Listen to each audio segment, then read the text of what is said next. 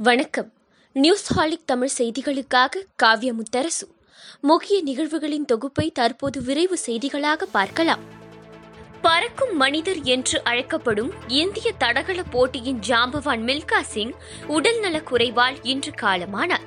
அவரது மறைவை ஒட்டி உலக டெஸ்ட் சாம்பியன்ஷிப் இறுதிப் போட்டியில் இந்திய அணி வீரர்கள் கையில் கருப்பு பட்டை அணிந்து விளையாடுகின்றனர். தனது முதல் மாத சம்பளமான ஒரு லட்சத்து ஐயாயிரம் ரூபாயை கொரோனா நிவாரண நிதிக்கு வழங்கியுள்ளார். புதுக்கோட்டை மாவட்டம் கந்தர்வக்கோட்டை மார்க்சிஸ்ட் கம்யூனிஸ்ட் கட்சி சட்டமன்ற உறுப்பினர் சின்னதுரை. சென்னையில் தனியார் பள்ளிகளை காட்டிலும் மாநகராட்சி பள்ளிகளில் மாணவர் சேர்க்கை அதிகரித்துள்ளது. ஒரே வாரத்தில் ஏழாயிரம் மாணவர்கள் புதிதாக சேர்க்கப்பட்டதாக தகவல்கள் தெரிவிக்கின்றன. கொரோனா மூன்றாம் அலை முன்னெச்சரிக்கை நடவடிக்கையாக பாலக்காடில் செயல்பாட்டில் இல்லாத கொக்கோ கோலா ஆலையை ஒரு கோடி ரூபாய் செலவில் கொரோனா சிகிச்சை மையமாக மாற்றியமைத்துள்ளதாக கேரள முதலமைச்சர் பினராயி விஜயன் தெரிவித்துள்ளார். உணவு டெலிவரி செய்வதற்காக ஒன்பது கிலோமீட்டர் சைக்கிளில் சென்ற டெலிவரி பாய். ஃபேஸ்புக்கில் அவர் குறித்து பதிவிட்டு நிதி வசூலித்து பைக் வாங்கி கொடுத்த ஐதராபாத்தை சேர்ந்த நபர். ஆர்டர் செய்த உணவு தாமதமாக வந்ததற்கு முதலில் கோபமடைந்ததாகவும் பின்னர் சைக்கிளில் டெலிவரி பாய் வந்தது குறித்து ஆச்சரியம் அடைந்ததாகவும் அவர் குறிப்பிட்டுள்ளார். கல்வி மீது இருந்த ஆர்வத்திலும் தீவிர முயற்சியாலும் அமெரிக்காவின் ஸ்டான்ஃபோர்ட் பல்கலைக்கழகத்தில் நூறு சதவிகித கட்டண சலுகையுடன் படிக்க உள்ள உத்தரப்பிரதேசத்தின் அலிகார் பகுதியைச் சேர்ந்த தொழிலாளியின் மகன். நன்றாக படித்தால் நிச்சயம் வாழ்க்கையில் முன்னேறி விடலாம் என்ற எண்ணத்தில் படிக்க தொடங்கியதாக அவர் தெரிவித்துள்ளார். கல்வி தொலைக்காட்சியில் புதிய கல்வி ஆண்டுக்கான பாடங்களை தொடங்கி வைத்தார் முதலமைச்சர் மு க ஸ்டாலின். பள்ளி கல்வித்துறை அமைச்சர் அன்பில் மகேஷ் அமைச்சர் ஏவா வேலு உயர் அதிகாரிகள் நிகழ்ச்சியில் பங்கேற்றனர். ஆபாச யூடியூபர் மதனிடம் பணம் கொடுத்து ஏமாந்தவர்கள் பணத்தை திரும்ப பெற D C P C C B one at Gmail dot com என்ற மின்னஞ்சல் முகவரியில் புகார் அளிக்கலாம் என்று காவல்துறை தெரிவித்துள்ளது. ஐயாயிரம் ரூபாய் கொடுத்து ஏமாந்து இருந்தாலும் புகார் அளிக்கலாம் என்றும் தெரிவிக்கப்பட்டுள்ளது. பெட்ரோல் விலை தொடர்ந்து உயர்ந்து வருவதை அடுத்து கேரளாவின் கசரகாட் மாவட்டத்தில் உள்ள கொடுகோலி பெட்ரோல் பங்கில் ஆட்டோ ஓட்டுநர்களுக்கு தினமும் இலவசமாக மூன்று லிட்டர் பெட்ரோல் டீசல் வழங்கும் உரிமையாளர். பிரபலம் அடைய வேண்டும் என்கிற நோக்கில் இதனை செய்யவில்லை எனவும் ஆட்டோ ஓட்டுநர்களுக்கு உதவ வேண்டும் என்ற நோக்கத்துடன் மட்டுமே செய்ததாகவும் உரிமையாளர் தெரிவித்துள்ளார். காந்தி மண்டபம் சாலையில் ஆசிரியர்களிடம் மனுக்களை பெற்று சாலையில் ஏன் காத்திருக்கிறீர்கள்?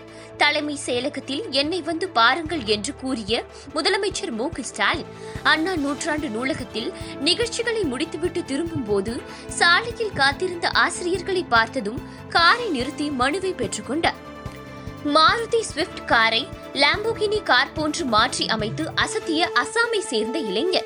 லாம்போகினி கார் வாங்க வேண்டும் என்பது தன்னுடைய கனவு எனவும் பழைய காரை அதுபோன்று மாற்றிவிட்டதாகவும் அவர் தெரிவித்துள்ளார்.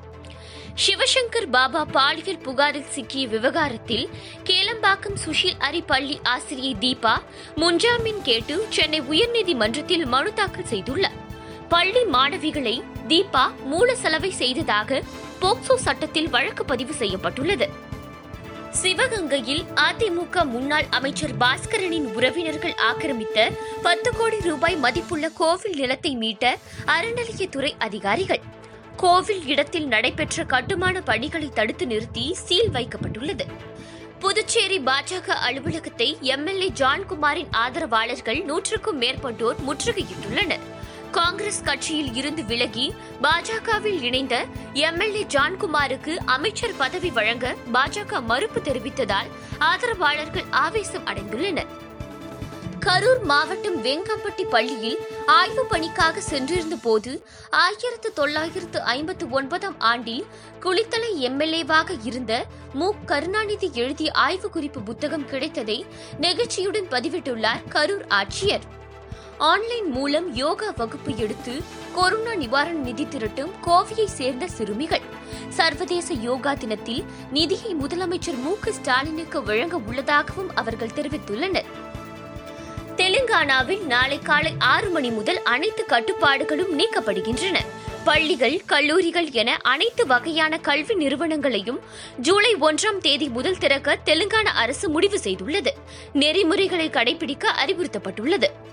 நீட் தேர்வுக்கு எதிராக நடிகர் சூர்யா அறிக்கை விடுத்துள்ளார்.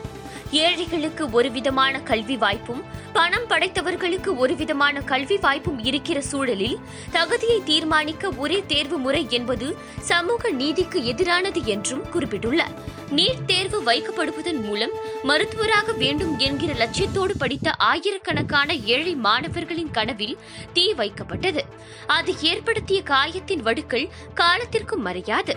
மாணவர் நலனுக்கும் மாநில நலனுக்கும் நீட் போன்ற நுழைவுத் தேர்வுகள் ஆபத்தானவை என்றும் இந்தியா போன்ற பல்வேறு மொழி பண்பாடு கலாச்சார வேற்றுமைகள் நிறைந்த நாட்டில் கல்வி என்பது மாநில உரிமையாக இருப்பது அவசியம் என்றும் அது ஒன்றே தீர்வு நிரந்தர தீர்வு.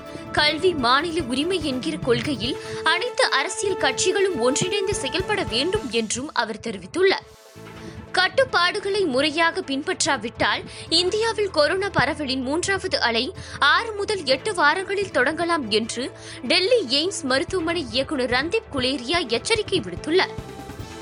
பிரதமர் நரேந்திர மோடிக்கு நெருக்கமானவராக கூறப்படும் முன்னாள் ஐஏஎஸ் அதிகாரி ஏ கே சர்மா உத்தரப்பிரதேச பாஜக துணைத் தலைவராக நியமிக்கப்பட்டுள்ளார். ஏ கே சர்மாவுக்கு கட்சியில் முக்கியத்துவம் கொடுப்பதில் யோகி ஆதித்யநாத்துக்கும் விருப்பம் இல்லை எனவும் இதனால் யோகி மோடி இடையே மோதல் எழுந்ததாகவும் தகவல்கள் பரவியது குறிப்பிடத்தக்கது. இத்துடன் இந்த செய்தி தொகுப்பு நிறைவடைந்தது. நன்றி வணக்கம்.